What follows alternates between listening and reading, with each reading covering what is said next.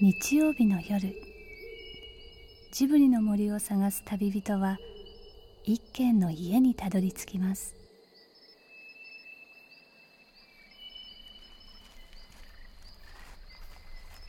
ジブリの森のラジオの川のほとりそこに立つレンガの家はスタジオジブリ鈴木敏夫さんの隠れ家です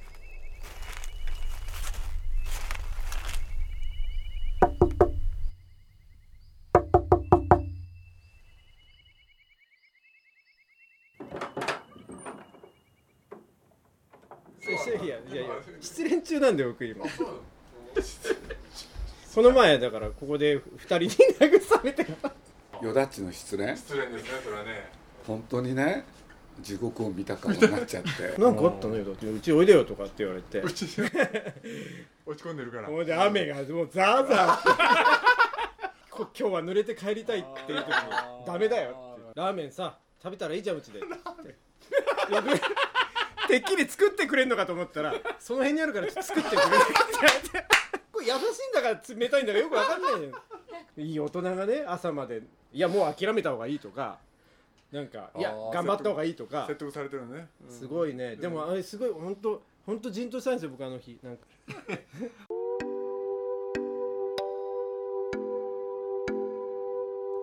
普段は映画談義で更けていくレンガ屋の夜なんですが時々恋の話の花が咲くこともあるんです例えばそれは鈴木さんの周りで誰かが失恋した時だったりしますなんでだけどいつさよだちってダメな のなんでダメなのって女性のでもね側真面目に考からえなきゃいけないですよねこれあは真面目か二度目なんですよもううん前の彼女の時にもね僕ねいばあのねちょっと仕事のあれで彼が取材してくれるって言って代々木で会ってるんですよそしたら取材の前にね顔見たらねなんかがっくりしてるからどうしたのって言ったら「いやこうこうこういうわけでね実は振られたんですよ」って言ったら「いやそれは大変だ」と。しかもその人が何度も失恋したりすると他人の人生の物語を勝手にプロデュースする鈴木さんのエンターテイナーの血がどうにも騒いでしまうみたいなんですまあでも終わったんだねよだちの青春はどこ行くのかねだから去年の暮れ読売新聞の依田健一さんが遊びに来た時も実はこんな物語が生まれてしまったんです紹介してくださいよ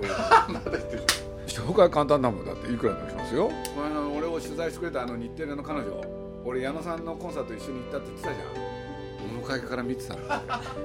俺でね綺ね麗な人といると思うそれで俺は行ったでしょ要するによだちが見つからなくてって俺で俺いい日にもう一個行ったよね分かったっつって要するによだちの好みのタイプだって言ってましたねって言ったら本物だったのほんで紹介しろとすっげえすげえタイムだったいやもうだって本当になんて彼女の歩く周りがこうなんですか色キラキラ色色が変わっていくみたいな感じだっそそれ俺が歩いてるからじゃなくてやったいや前よそれでなんかぱりいい日美人なんだね彼女がすごい綺麗で本当になんか言い過ぎるとよくないけど紹介してくださいよいつでも約束ですよいつですかいつですか2月13日空いてます2月いいあいい逆バレンタインデーあこ公開公開公開で申し込んでこの人だってみんなの前で言えあなるほどやりましょうよ負けませんよ真剣だなもそうそれから2ヶ月が経ったバレンタイン間近の夜依田さんは鈴木さんに恋愛に呼び出されました何にも告げられずにあれなんかラフな いいな趣旨もよく分かってないえこ今日は君が彼女にプロポーズす るの何ですかだってくっきりはっきりよく覚えてるんでしょどれですか伊藤綾子さんえ来るんですか何言ってんの当たり前じゃん何にも何にも知らないひどいねなんでパジャマで来たの言ってくださない よもうなんだそんな大事なことをちょっとも心の準備ができないって 何が待ってなのよく買いに行こうぜよく買いに行くってそしてほどなくうえそうなんですかあ来た来たはいもしもしえはいわかりましたはーいその美女はやってきました来たよ日本テレビの「ニュースエブリ」でカルチャーリポートを担当するフリーアナウンサーの伊藤彩子さんですこれ全部使いましょうなんかひどすぎるバレンタインの予感がします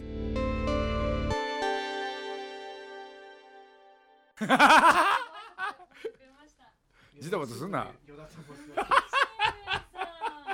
お世話になっておりますいや日本ね日テレで今あの日本テレビのニュースエブリーでカルチャーコーナーをやってるんですけど、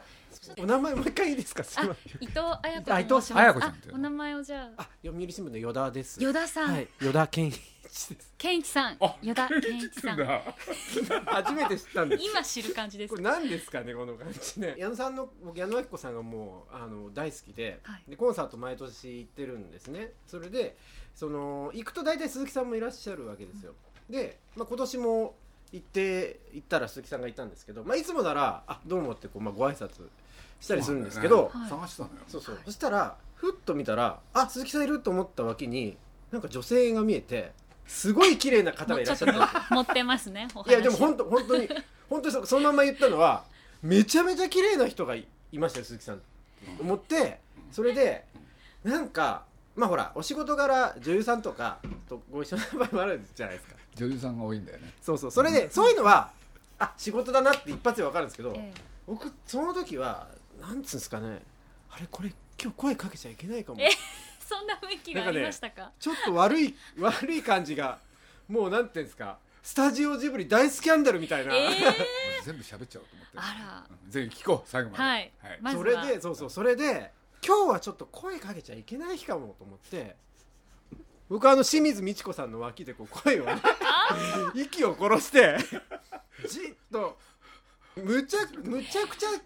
なんていうんですか綺麗な人といてまあそまあそれが僕のタイプだったわけ ですよ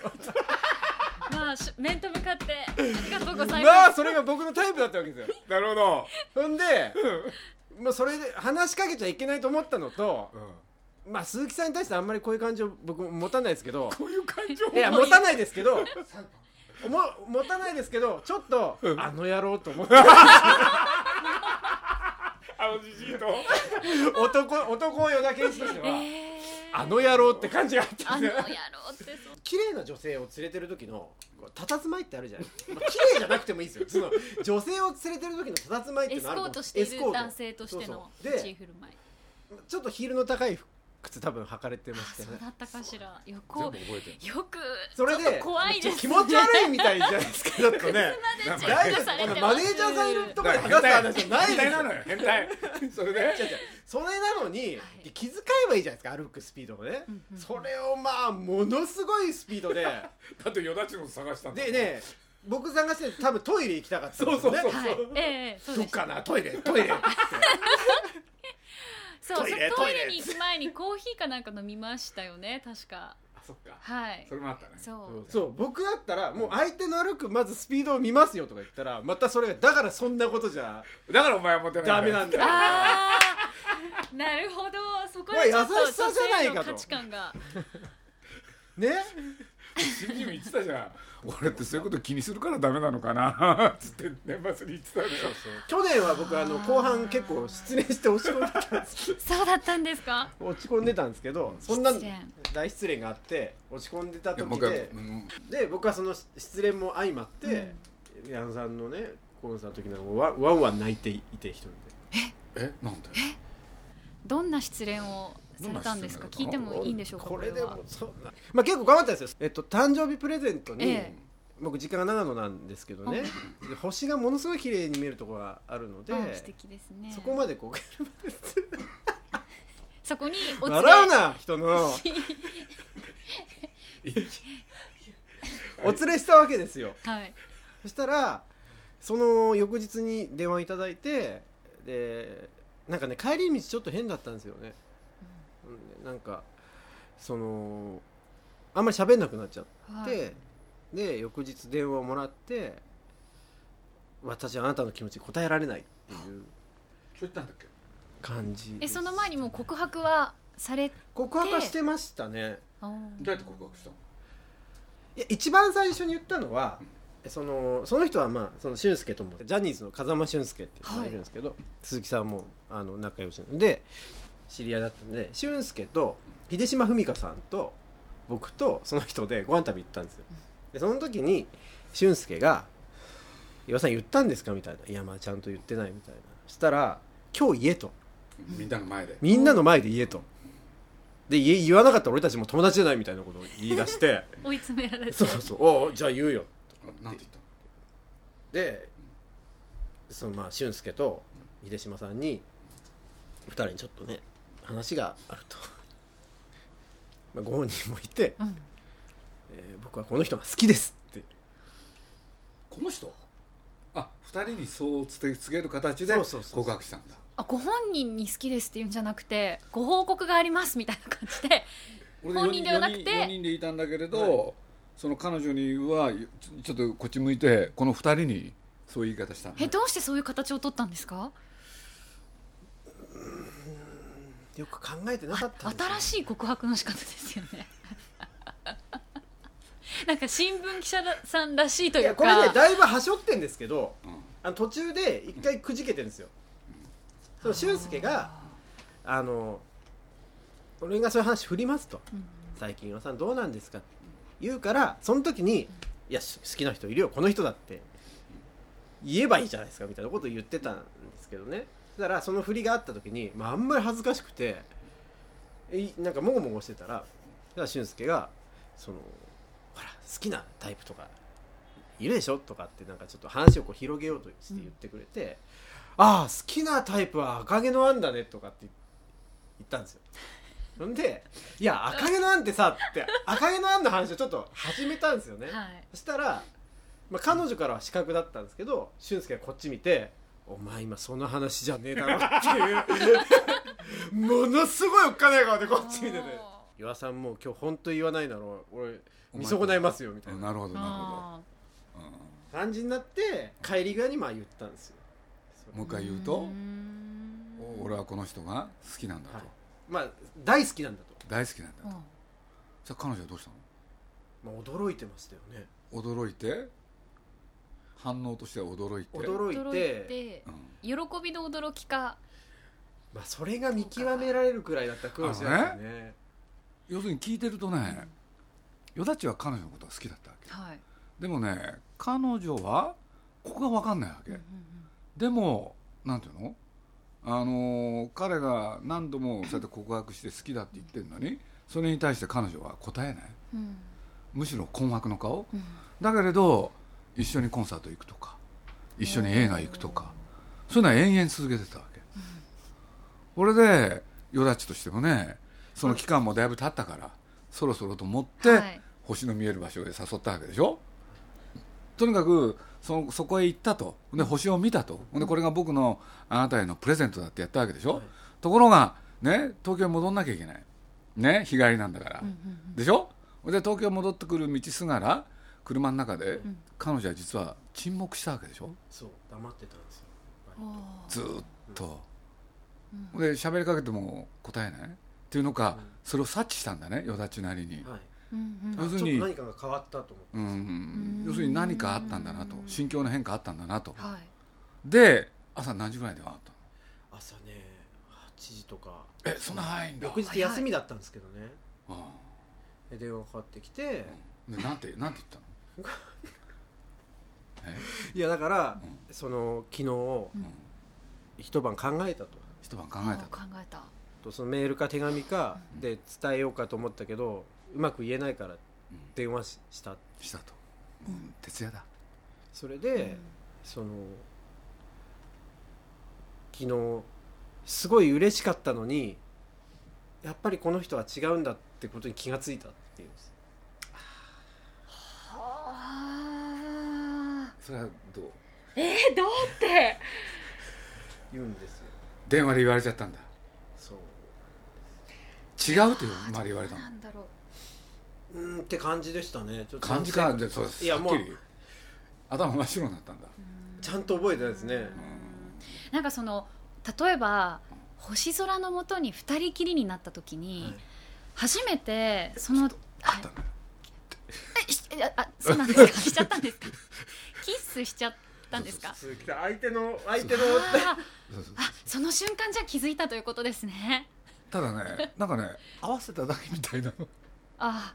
ーなるほど、うん軽いもらい事故みたいな、舌はね舌は出なかったみたいすごいあさストレートなあーなるほど そうなんですよどんどんそうなんですよでもいやそれうでわかるその朝うんで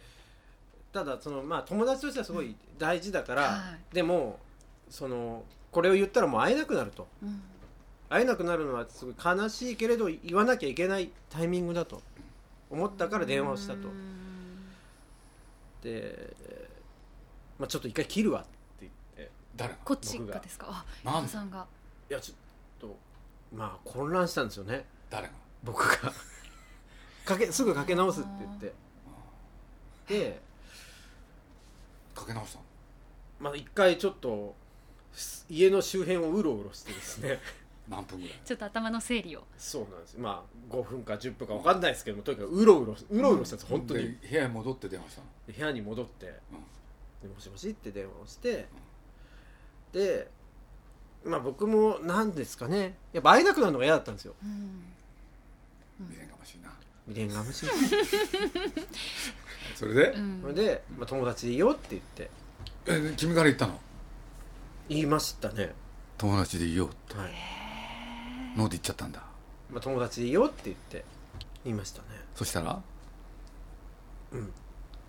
おお言いましたあーいや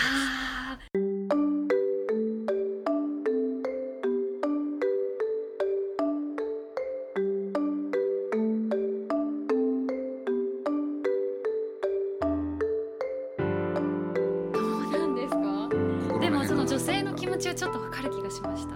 えただちょっととても、うんいい方だしすごく知識もね豊富で一緒にいるとお話ししててとても楽しいじゃないで多すか、分ねなんかひその人として好きなんですよその人のこといろいろ話すと楽しいし時間が過ぎるのがあっという間だしでもそれが恋愛感情が女性全般かどうかは分かんないぞ でこれ何ですかちょっと待ってくださいいいからいいからそういうちょっと聞くの方を好きでずっと一緒にいたいと思えばそこで星空のもとそうですね成立がしていたんだと思うんですけどでもそこでその恋人あの友達の階段をこう登ってきていてあと一段登ったら恋人になっちゃうかもなっちゃうかもしれなかったその階段の手前でふと気づいたんじゃないでしょうかねその本当にじゃあこの人とお付き合いするんだぞ自分っていうふうに自分に問いかけた時にあちょっと違ったかもしれないっていうふうに思ってでも人としてはとても楽しいし大好きなんですよ好きなんだ好きなんです人としてでもそれが恋人になるかどうかっていうとっていう気がしませんか好きな人に延々と失恋の相談をしてしまう依田さんはもしかすると現代の男性の象徴なんでしょうかそんな心優しき男性の人生の行方はそして鈴木さんがプロデュースする恋の物語の結末はあと一歩で恋人になりそうな階段があったとでそれを登らないで伝えたわけでしょあなたとは友達でいましょうとでそう言った後その人とまた前のように要するに付き合えるもんですかだから要するにここからね、あのーなんだ線引っ張っとくからね、はいここから中に入らないでねと私はできますね鈴木敏夫のジブリラブマメレ来週に続くできるんだできますね私はできますね喉が渇くぞ喉が鈴木敏夫のジブリ汗まみれこの番組はウォルト・ディスニー・スタジオ・ジャパン読売新聞 JAL 町のホットステーションローソン朝日飲料日清製粉グループの提供でお送りしました。